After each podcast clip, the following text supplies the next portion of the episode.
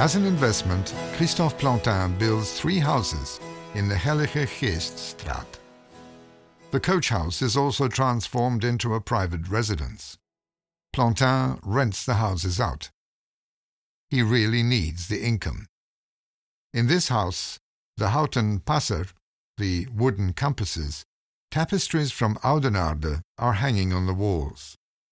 Pretend that you're a customer. Sit down at the table and leaf through the pages of the sample book. Which material is the most delicate? Choose the nicest paper. Or do you prefer parchment?